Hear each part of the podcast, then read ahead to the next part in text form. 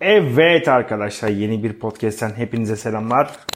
Bugün biraz böyle farklı bir konu olacak fakat e, önemli bir konuyu açmak istedim sizinle.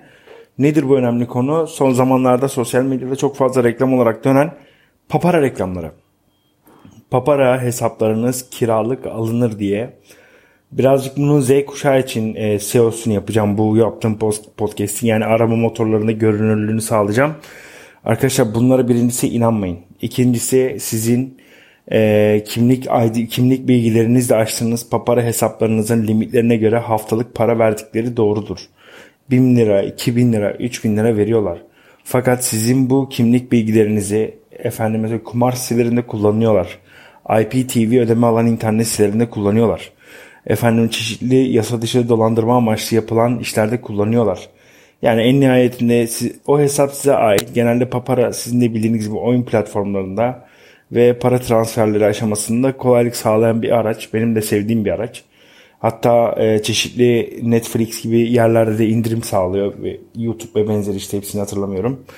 E, fakat bu demek değildir ki sizin hesaplarınızı sağa sola kiralayacağınız anlamına gelmiyor. Özellikle buradan genç kardeşlerime söylüyorum lütfen lütfen gördüğünüz reklamları dahi e, aynı Facebook'ta mı gördünüz, YouTube'da mı gördünüz, nerede gördüyseniz en ivedi şekilde şikayet etmeniz gerekiyor. Bu çok çok ciddi bir konu olduğuna inanıyorum.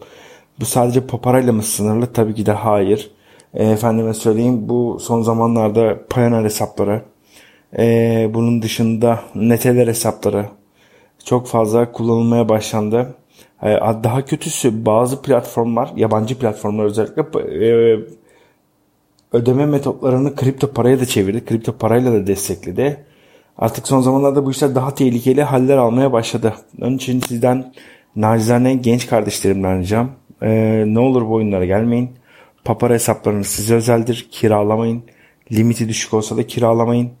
Yarın öbür gün başınıza nasıl bir hukuki süreç geleceğini tahmin edemezsiniz.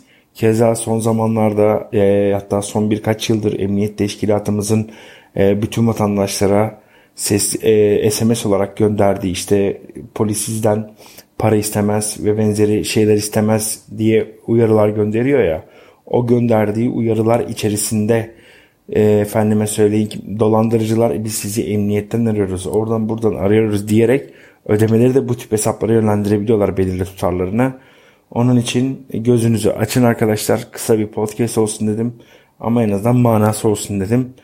Bir sonraki podcast'te görüşmek üzere sevgiler.